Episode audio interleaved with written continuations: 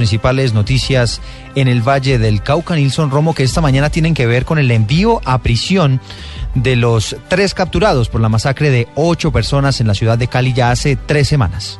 Así es, Eduardo. Luego de más de 10 horas de audiencia, un juez de control de garantías legalizó las capturas de Yulasi Gamboa, alias El Oso, Jaime Castiblanco, alias El Viejo, y Nadia Juliana Agudelo, alias La Mona o Nana, sindicados de ser los autores materiales de la masacre de ocho personas el pasado 3 de octubre en zona rural de Cali. A los tres capturados se les imputaron los delitos de homicidio agravado, concierto para delinquir y porte ilegal de armas de uso privativo de las fuerzas militares. El general Huber Penilla, comandante de la policía en Cali.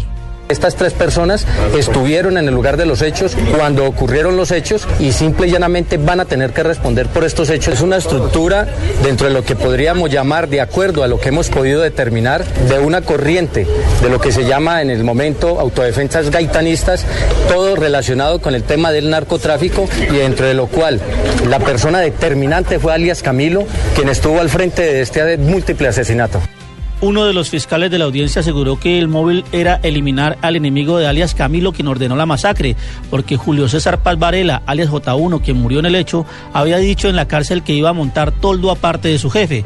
Los tres capturados fueron recluidos en la cárcel de Jamundí y Villahermosa. Desde Cali, Nilson Romo Portilla, Blue Radio.